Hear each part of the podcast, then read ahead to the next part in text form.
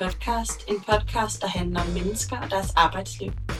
Dem, der brænder for at gå på arbejde, dem, der er ambitiøse, dem, der inspireres og dem, der er på en personlig mission hver dag. Sammen med månedens gæst og kreativ direktør Thomas Jensen kaster vi et nysgerrigt, kind og personligt blik på det, der fylder rigtig meget i vores liv, nemlig vores arbejdsliv.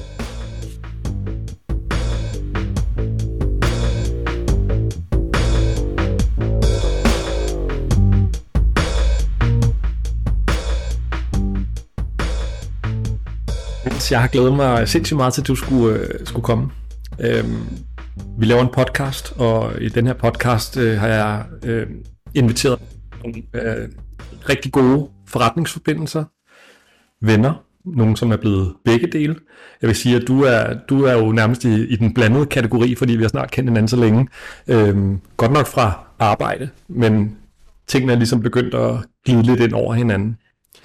Øhm, jeg har en udfordring, og det er, at når jeg skal sige dit efternavn, nu vil jeg prøve, men jeg tror altid, jeg siger det altid forkert. Jeg har i hvert fald lagt mærke til, at du udtaler det på en anden måde.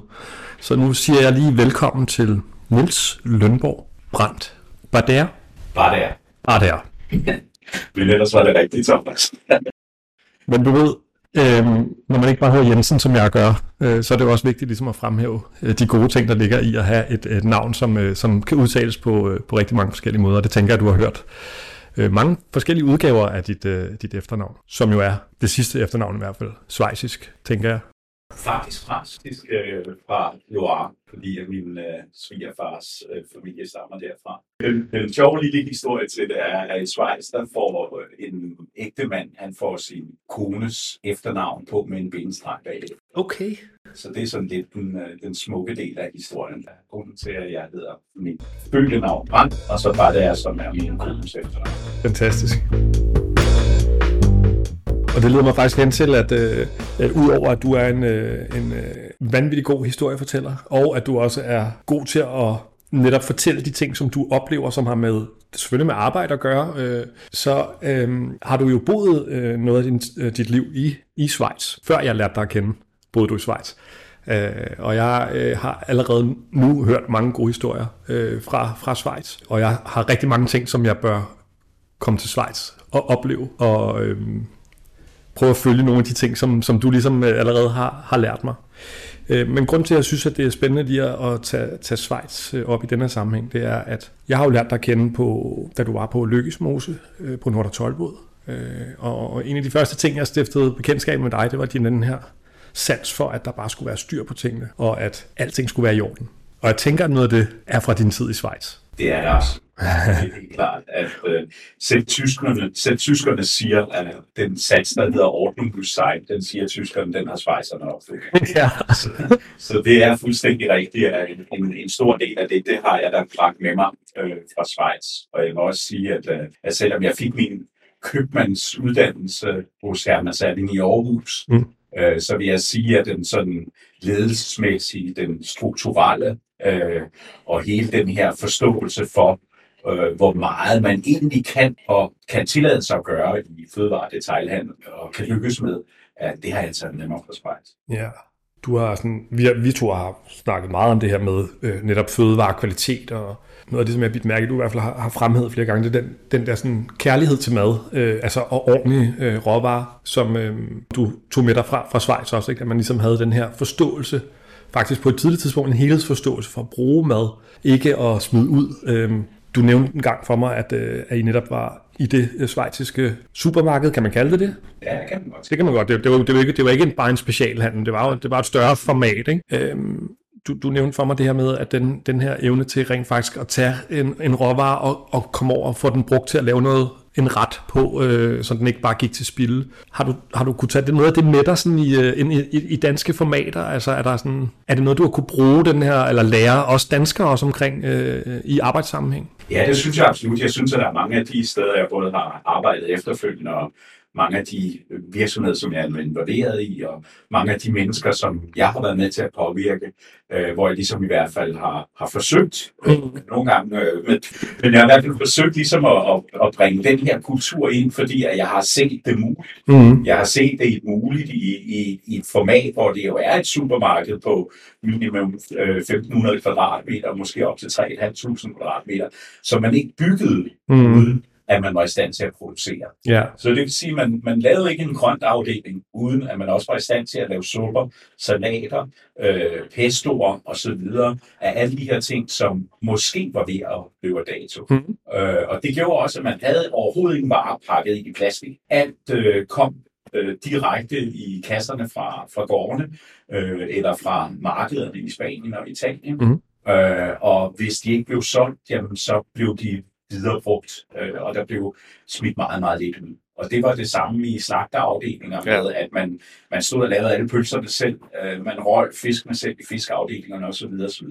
Så i et format, som jeg vil sige, man godt kunne sammenligne størrelsesmæssigt med de øh, Føtex og, øh, og Superbrus og så videre, vi har herhjemme, der var man altså i stand til både grund af den ekspertise, som man havde og uddannet i forretningerne, og det format, man byggede i, mm. havde man allerede for, for tyve til femogtyve år siden øh, tilstræbet sig og, og kunne sænke madspild på en måde, som på mange områder nok godt kan drømme lidt om her i Danmark.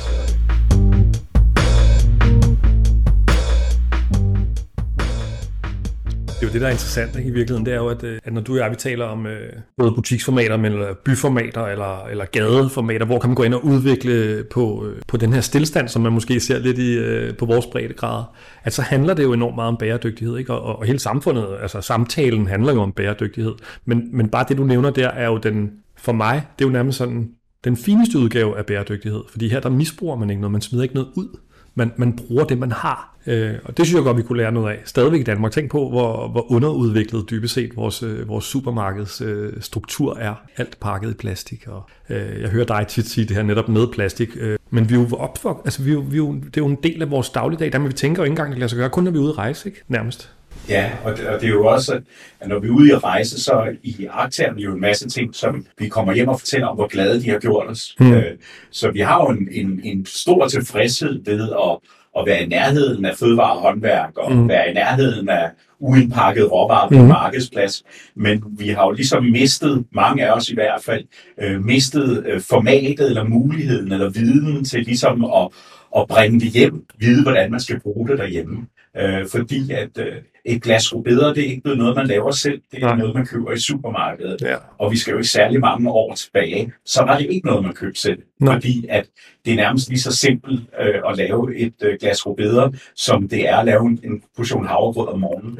Øh, så derfor så er der ingen grund til at købe et glas rødbeder. Men vi er bare kommet væk fra den kultur. Ja.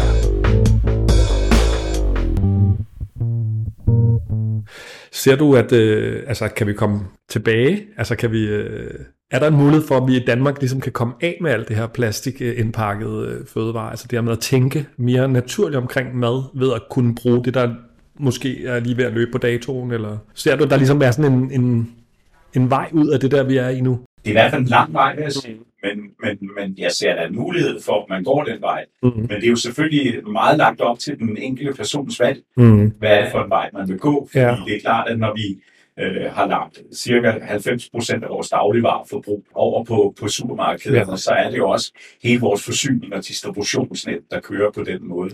Øh, og, og, og der kan man sige, at, at det er også et, et, kan også nogle gange være for den enkelte et svært valg mm. og gå mod den retning, fordi at, at det er også at gøre op med den her convenience i, at, at noget har åbent til klokken ti, mm. øh, og det har en, en special forretning måske ikke, eller hvis man selv skal ud og grave det op ud af haven, eller hvad ja. det er.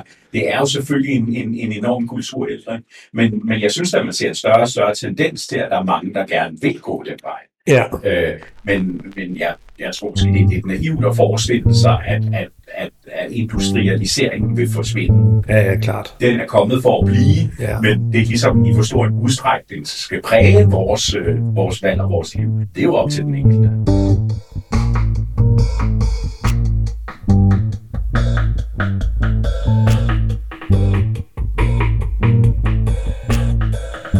Og netop den, øh, den del af det er jo ret interessant, når man tænker på vores lille land her, hvor, hvor, hvor, hvor stor en del af vores indkøb, der i virkeligheden er baseret på økologi. Altså vi taler jo utrolig meget om det, og vi vil alle sammen gerne fremstå, som om vi øh, altså, foretager det rigtige valg hver dag nede i, i supermarkedet ved at købe økologisk. Det er ligesom blevet, hvad skal man sige, stemplet på at handle fornuftigt ind, ikke? Men det, som du også taler om, øh, eller som jeg i hvert fald føler, du taler om, det er den her, altså råvarer er også noget andet end at bedømme det på et stempel af økologi. Det er ligesom meget et spørgsmål om at kigge på det, som hvad, har jeg lyst til at spise det her salathoved? Altså, er det lækkert at, at tage med hjem, eller køber jeg det, fordi der er stemplet økologisk uden på, på pakken?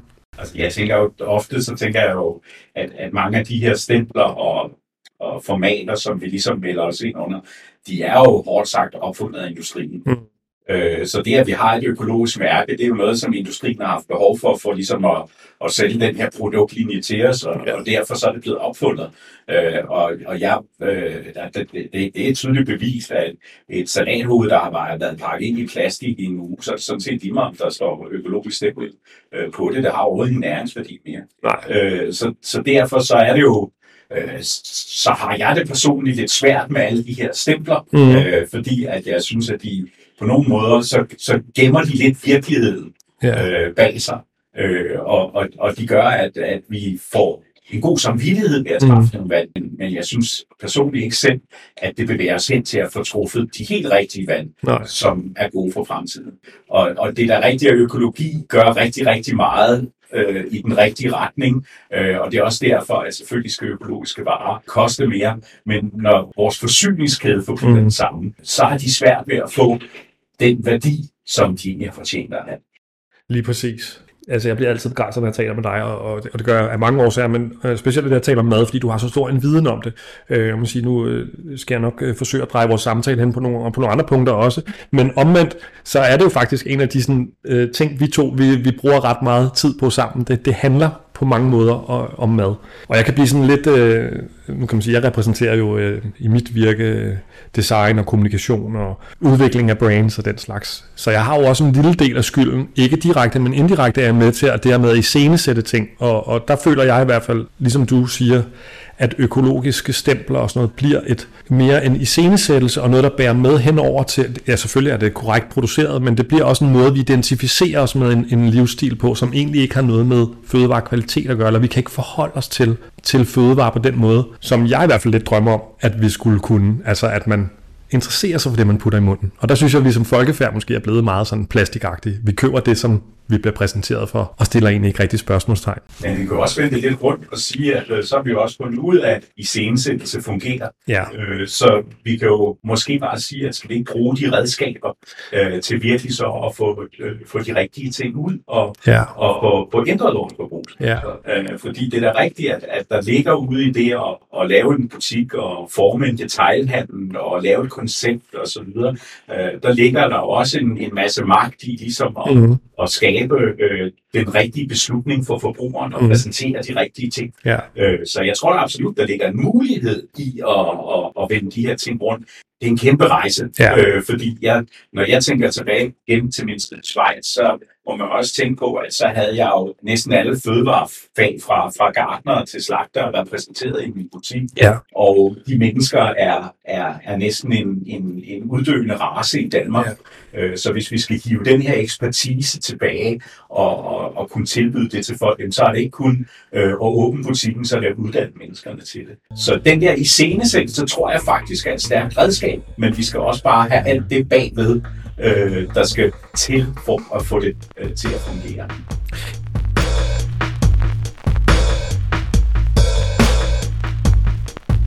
Ja, man kan sige, at øh, iscenesættelse kan jo være en meget hul ting, øh, men det kan jo også bygge på, på netop indsigter og forståelse for netop øh, kvaliteter og det at lære os alle sammen om at sætte pris på, hvad er kvalitet i, i mad. Jeg synes jo, at øh, fra, fra den tid, øh, nu, nu, nu har du været forskellige steder, øh, blandt andet øh, nævnte jeg Lykkesmose til at starte med, som jo var, tænker jeg, det var meget sådan en københavner-ting, øh, men det var jo et, øh, et, et madhus, altså baseret på kærlighed til råvarer, øh, ikke at de nødvendigvis kom alle sammen øh, fra Sjælland, men at man fandt de rette råvarer rundt omkring i Europa, øh, som havde den kvalitet, som man ønskede, og bragte dem hjem og præsenterede dem for et publikum, som på det tidspunkt måske var lidt elitært. Altså, det var en lille, en lille skare, der valgte at bruge penge på den måde. Tænker du, at, du, altså, at I var med til at løfte altså et, en forståelse for, for mad?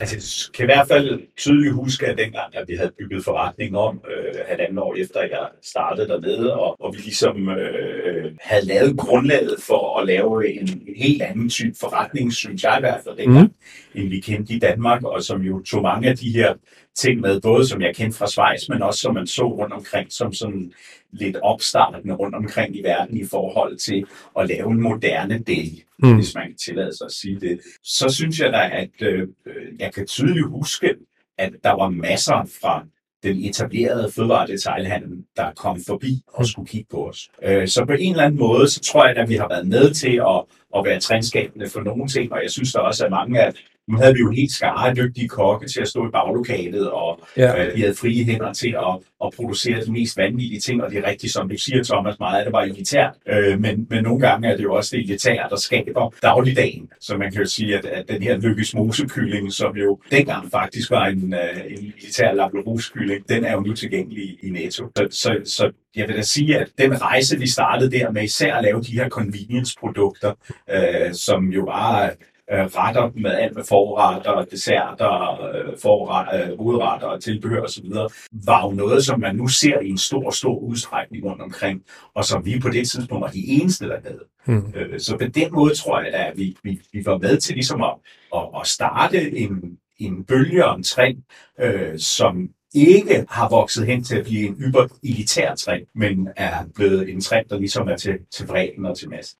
Det er jeg faktisk fuldstændig enig i, og jeg, jeg synes, og når, når jeg spørger på den måde, så er det også fordi, at man kunne godt forestille sig det der med, at man havde det der lille laboratorie øh, her gemt i København, og der var en, en, en skare mennesker, som købte ind i det. Men det, jeg synes, der faktisk var fuldstændig fantastisk, var jo netop, at i stil med dit øh, schweiziske øh, forbillede, at man havde kokke stående, der kunne lave mad, og det også kunne tage sig nogle af de råvarer, der var, men at det var mad på meget, meget højt niveau. Øh, og det var faktisk tiltræk kokke fra det altså øvre lag af, af, af, af dygtige kokke, øh, så man kunne gå ned og købe færdige retter, som smagte fuldstændig fantastisk.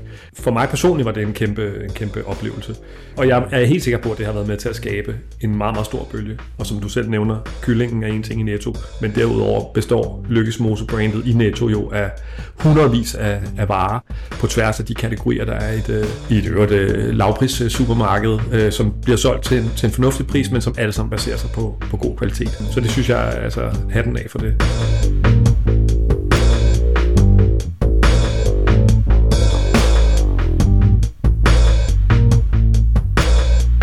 Torvehallerne er også et, et, et stop i din øh, karriere. Ikke et stop i karriere, men et, øh, et, et stop, hvor du ligesom var inde og var med til at definere en helt ny måde at tænke mad, salg af råvarer, øh, faktisk ukendt i, øh, i Danmark jo på det tidspunkt. Ja, okay, der lå et blomstermarked før, ikke?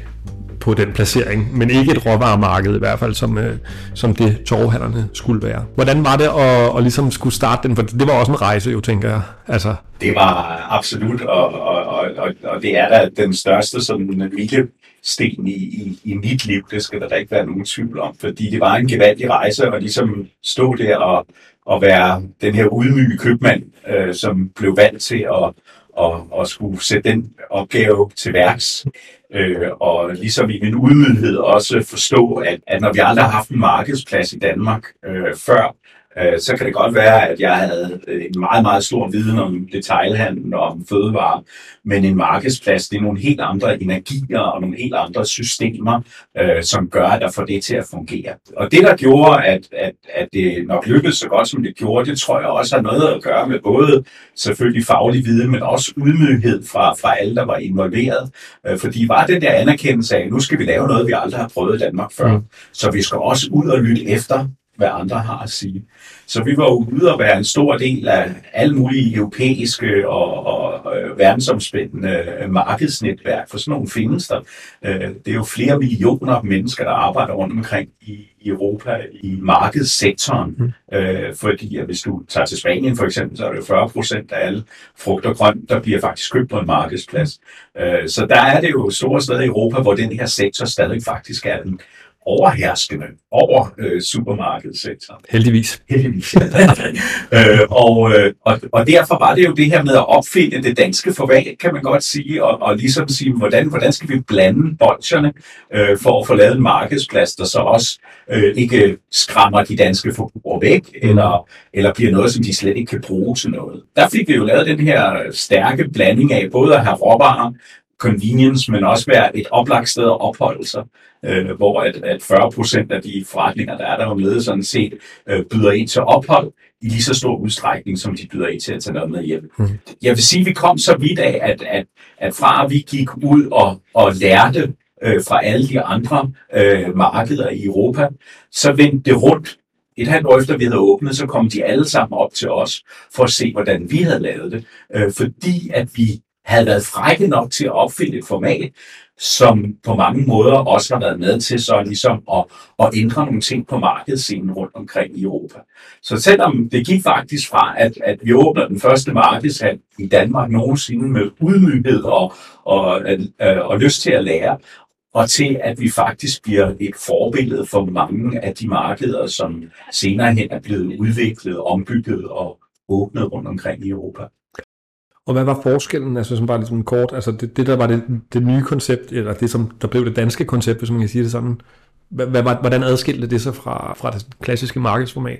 Og, og der, der er vi tilbage på noget af det, som, som, som, som du jo øh, behersker, Thomas, og det er jo iscenesættelsen. Fordi at på mange områder, så, så tænkte vi jo rigtig meget den her øh, samlede følelse og oplevelse i det, hvor et klassisk marked jo øh, mange gange er en, en helt knaldhård indkøbsdestination, der åbner klokken syv om morgenen og lukker klokken tolv, og den er der ikke til andet, end at man går hen og henter sine råvarer. Okay. Men vi bød jo ind, vi lavede en iscenesæt og bød ind til ophold, vi blandede bolcherne på den rigtige måde, så, så, så det hele fik sådan en, en, en duft og en smag af et sted, man godt kunne tænke sig at være længere, og vi sprang alle grænser for åbningstider. Mm. Vi startede med at have seks dage åben om ugen, og endte jo med, og har, det har der også nu, at have syv dage åben om ugen, og det var fuldstændig ukendt i markedsbranchen, altså hvor man var vant til, at de fleste markedshaller måske havde åbent tre til fire dage om, om ugen, eller tre til fire formiddage om ugen, øh, så sprang vi jo mange af de grænser. Så det var jo sådan en, en måde at, at, at tage det, som vi vidste, at den danske forbruger havde brug for, og gerne ville have, når de gik ind på en markedsplads, men som faktisk var fuldstændig ukendt øh, indtil da i markedssektoren. Og så blande det med alle de her fantastiske råvarer og, og den her åbne salgsform, som en markedsplads er, hvor du kan gå igennem en gang, og du kan orientere sig til højre og venstre, Og, og, og se et kæmpe udvalg fra, fra, fra konkurrerende øh, produkter og, og virksomheder. Mm. Øh, så, så hele den her iscenesættelse var jo vigtigt, øh, og, og det var også den, der var vigtig at få folk til at købe ind på og, og synes var sjov. Ikke? Ja, for netop det der med at kunne altså, dufte mad og altså, tilberedt mad og se råvarer og sådan noget, det var også en del af det der med at kickstarte øh, måske danskernes lyst til rent faktisk at købe ind i råvarerne. Altså at man, det dufter godt, jeg vil gerne prøve noget, der er lavet, men jeg kunne også godt tænke mig selv at, at købe noget med hjem. Og det synes jeg faktisk fungerede rigtig godt, og, øh, og også en øh, altså vanvittigt succesfuld øh, lancering, fordi det var jo på mange måder også imod alle odds, øh, fordi der var jo, som danskere tænker vi jo, at fødevarer må ikke koste noget, og det er noget, vi køber i et supermarked. Så, så alene det der med at få trukket danskerne hen til, til et fødevaremarked, var jo, var jo, skulle man tro var en udfordring. Sådan som jeg husker det, så øh, kom I ret hurtigt op på, øh, på mange millioner besøgende. Og ret hurtigt nærmest øh, så mange, at øh, I skulle til at prøve at finde ud af, hvordan, hvordan ikke begrænser vi antallet besøgende, men hvordan sørger vi for, at det stadigvæk er en god oplevelse. Det jeg øh, fisker lidt efter her, det er sådan den der måde at arbejde sammen med en, en, en, en kommune, fordi man kan sige, at, at den Torvehallerne ligger jo på en grund midt i København og bliver bliver driftet der, men der var jo ligesom nogle omgivelser omkring, som faktisk også blev belastet af det her med, at der var kom så mange besøgende. Og øh, en af de ting, som jeg husker øh, i, i vores samarbejde i hvert fald, det var en af de første møder med Københavns Kommune omkring det største problem på det tidspunkt i hvert fald, cykler.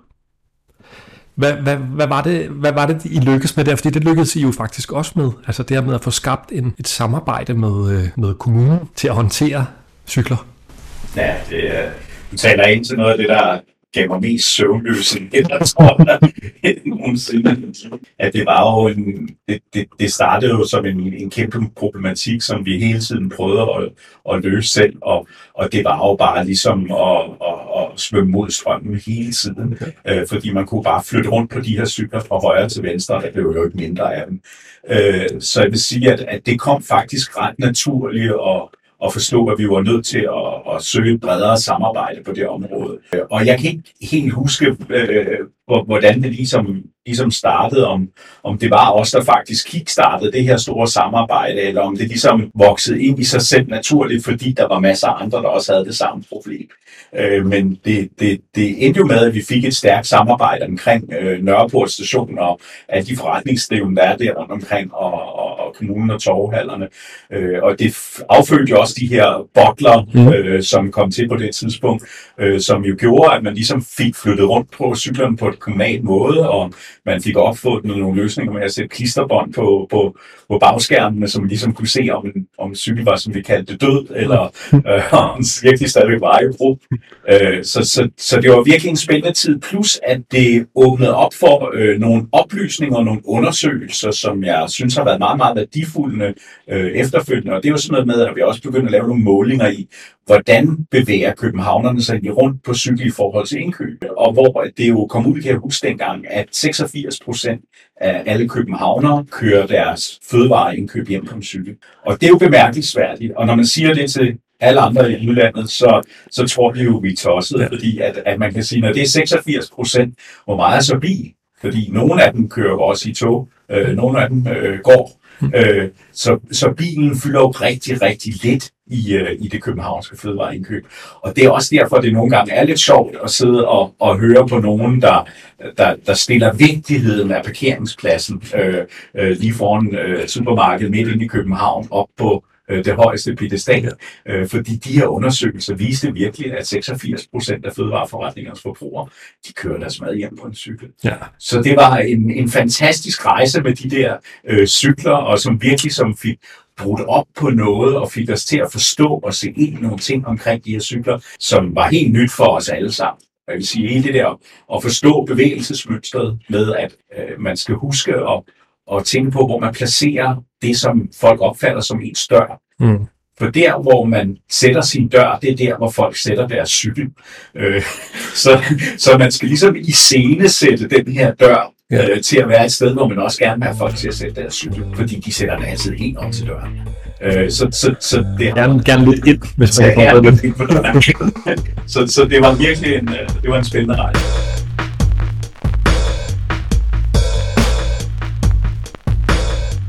Jeg synes jo, det er, altså det er jo, det er jo fantastisk, alene det, at, at, at man fik opfundet begrebet en cykelbottler, og fuldstændig perfekt. Det jeg, det, jeg bemærkede på det tidspunkt, var jo faktisk det med, at man gik fra at have en, altså det var en negativ øh, ladet, altså det var, det var, det var negativt ladet omkring de cykler, det var, fordi det var så kaotisk og, og, og besværligt, og det er der mange steder i byen, der, der oplever. Men det, som jeg synes, I kom afsted med, det var jo det her med faktisk at få det vendt rundt og se det som, altså gøre det til en positiv ting i den henvendelse til cyklister, altså at man ikke ligesom bare satte skiller, hvor der stod, her må du ikke parkere din cykel, øh, fordi det prøvede I jo også, og der var forskellige måder at, at, at komme omkring det på, men det, det lykkedes faktisk først rigtigt, når man, når man begyndte at, at have en forståelse for, hvad der foregik, øh, og som du siger, hele cykelkulturen i København er jo ret specielt, fordi man, folk stiller cyklen lige præcis der, hvor de skal gøre noget, øh, og ikke ti meter derfra, fordi det, det, det virker ikke rigtigt på en eller anden måde. Så det er jo noget med også at forstå den her sådan mekanisme og, og det, der sker i, i mennesker. Og det leder mig lidt hen til en, en, en ting, jeg godt kunne tænke mig at, at berøre, og det er, det er at øh, da,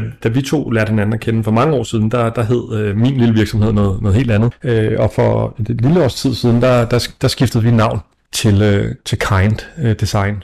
Og det gjorde vi af, af forskellige årsager, mm. men vi gjorde det øh, primært, fordi at, øh, at vi ser Kind som sådan en livsførelse. Altså det er ikke, ikke bare begrebet der at, at opføre sig øh, ordentligt, men, men mere hvordan man ens tilgang til, øh, til mennesker. Jeg kunne godt tænke mig at spørge dig, hvad, hvad du ligesom forbinder med det at være, altså hvad, hvad, hvad, hvad siger det dig, hvis der er nogen, der siger Kind, eller Gør, gør det overhovedet noget ved dig, eller betyder det noget for dig? Det... Jeg tænker jo, Thomas, at det jo vil være helt ned til den simple lille oplevelse.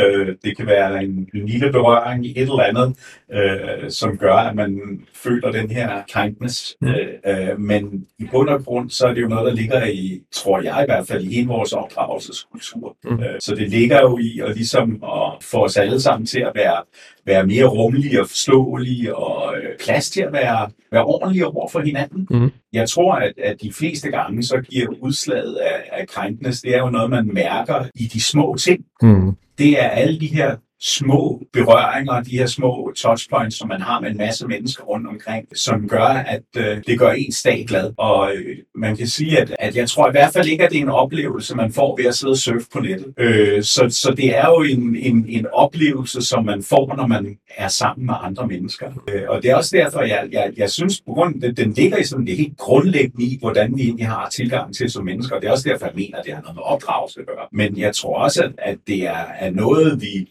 Nu, nu mere vi sidder bag ved skærmen, nu større betydning og nu større værdi for det, når vi så bevæger os rundt. Mm. Øh, og derfor så tror jeg også, at alle de forretninger og virksomheder og uddannelsesinstitutioner og så videre, øh, som øh, kan forstå, at det er, hvordan man begærer sig, og hvordan man ligesom giver folk et smil på, på læberne, øh, hvor stor en betydning det har for hvordan vi alle sammen har det, mm. og dermed også for ens egen succes. Så jeg, jeg, jeg, jeg, jeg tror, det er et ord, man kan, man kan finde, finde rigtig mange råb og betydninger i, men i bund og grund, så er det et, et ord, der man tit kun lige kommer til at tænke på, når man får sådan nogle helt små touchpoints en gang imellem i løbet af en dag. Lige præcis, fordi det er jo ikke, en, det er jo ikke noget, man ligesom går og, og, og tænker over hele tiden. Jeg synes, at for mig der er sådan en kind, det er også et, et spørgsmål om, jeg er helt enig med dig i forhold til opdragelse, altså for mig er det en grundværdi, men det er også noget, der netop åbner op over for omverdenen, altså det er et spørgsmål om i virkeligheden, og, og, og, og derfor synes jeg, at øh, synes jeg, det er så godt, at vi, at vi ligesom har valgt at kalde os kind, men, men i virkeligheden det her med, at man danskere er i virkeligheden ikke særlig gode til bare at hilse på hinanden, altså uopfordret, eller jeg føler i hvert fald, det er noget, der ligger meget sådan i den danske kultur, det er, at man man holder sig altid lidt tilbage. Man er ikke sådan, hvis nu det er nogen, man ikke kender, og kan man så tillade sig at sige nej, ellers, oh, ellers skal man lade være med det, og, og de fleste lader sig være med det. Og jeg synes, det er så vigtigt det her med, at man, at man rent faktisk netop siger hej, eller goddag, eller, eller hilser på nogen, også selvom man ikke kender dem. Faktisk for mig personligt betyder det rigtig meget, fordi det giver mig noget tilbage igen. Øh, og som du selv var inde på, det her med, det er et lille smil, det er et lille øh, hej, det er, det er jo ikke fordi, vi skal stå og udpensle hinandens livshistorier, men det er også et spørgsmål om at anerkende hinanden. Og på den måde tror jeg, at man kan åbne op for mange sådan meget mere øh, vigtige samtaler. Øh, man er mere åben over for i hvert fald at, at anerkende hinanden. Og det, og det tror jeg på som sådan en grund, et grundvilkår her i livet, at, øh, at det er nødvendigt, hvis vi ligesom skal som samfund øh, eksistere godt med hinanden. Du og jeg, vi har øh, arbejdet sammen omkring nogle, nogle forskellige projekter, som af flere årsager ikke er blevet til noget endnu, vil jeg vælge at sige, fordi det er jeg ret sikker på, at det, at det bliver på et eller andet tidspunkt. Og noget af det, som vi taler rigtig meget om lige for tiden, er jo øh, netop udvikling af områder, byer, gader, forretnings... Øh, det kunne være centre, det kunne være altså meget sådan kommercielt set, men specielt det omkring områdeudvikling, synes jeg er sindssygt spændende. Og jeg glæder mig til, at vi kommer videre i vores øh, søgning efter nogen, som kan forstå, hvad det egentlig er, vi... vi taler om. For alt det, vi har talt om i den her lille samtale, handler jo faktisk om, hvordan forstår man sig på at købe mad? Hvad betyder mad for, for os som mennesker? Ikke bare, at vi bliver mætte, men at vi deler noget med hinanden, vi forholder os til, hvad vi spiser. Og det er jo netop en af, af de omdrejningspunkter, vi to vi kigger ind i, øh, også sammen med andre gode samarbejdspartnere på at netop kunne bidrage med en ny måde at tænke område, byudvikling, gadeudvikling på. Øh, jeg er sikker på, at det lykkes for os, Niels. Jeg er også sikker på, at vi er på en meget lang rejse, både med at prøve at uddanne nogen til at forstå, hvad, hvad mad kan. Men jeg ved også, at med den viden, vi har, og den måde, som vi tænker mennesker på, så kommer vi til at lykkes med at udvikle, og måske sætte et aftryk på en gade eller en by, inden vi trækker os tilbage. Det, det tror jeg også hundrede procent tænker over, Thomas, så det skal vi også blive ved med at tro på. Også selvom det måske kun bliver en lille gade, øh, så skal vi blive ved med at tro på det. Øh, og, og det synes jeg, der er rigtig mange årsager til, og jeg synes også, at, at selve byområdet kan næsten gaden, kan ligesom slå sådan en lille sløjfe på det, vi har talt om i dag, fordi at der, alle de elementer, vi har talt om, de har på en eller anden måde en sammenhæng til det at have et gadeliv. Og, og jeg tror, der er rigtig mange af dem, øh, der lytter til os, som vil kunne huske tilbage til at have oplevet den her gade, øh, og have oplevet en gade, som kunne meget mere end bare give dem øh, et indkøb, men som måde kunne give dem den her kindness, som kunne give dem tryghed, som kunne give dem vide oplevelser, og også øh, på mange måder det, som du siger, at vi som danskere måske er lidt mutte og lidt indlukket og og ikke så udadvendte, det synes jeg faktisk, vi har været engang. Og jeg tror, det er noget, vi i vores måde, og især der, vi har tabt gaden, vi har tabt vores nærvær, øh, at, at, at det kan vi sagtens vinde tilbage. Øh, så der er så, så mange værdier, udover det, som vi jo klart synes, at vi er jo fra detailbranchen og fødevarebranchen, og derfor er det jo klart, at vi rent professionelt også ser en kæmpe værdi og forhandle og gader tilbage i, i den fysiske form, men jeg tror så absolut også på, at der er nogle helt andre grundlæggende menneskelige værdier, øh, som vi øh, har tabt, mm. og som vi har brug for at få tilbage i vores gadebillede. Med den flotte slutning, så vil jeg sige tusind tak, fordi du øh, ville være med, Niels, til at, at tage den her samtale med mig, og jeg, jeg ved, at vores samtaler kommer til at fortsætte i lang, lang tid, og vi kan lave rigtig mange afsnit af den her podcast. Men frem for alt, så, så vil jeg glæde mig til, at jeg øh, om ikke så længe står øh, og, og, og holder et, øh, et indlæg sammen med dig, øh, netop omkring øh, byudvikling, det at områdeudvikle, det glæder jeg mig sindssygt meget til. Og så glæder jeg mig til bare at fortsætte vores øh, spændende rejse med at få danskere, faktisk rigtig meget danskere, til at komme ud af deres skal, anerkende hinanden og gå ud og købe nogle ordentlige råvarer. Tak fordi du kom, Niels. Yes.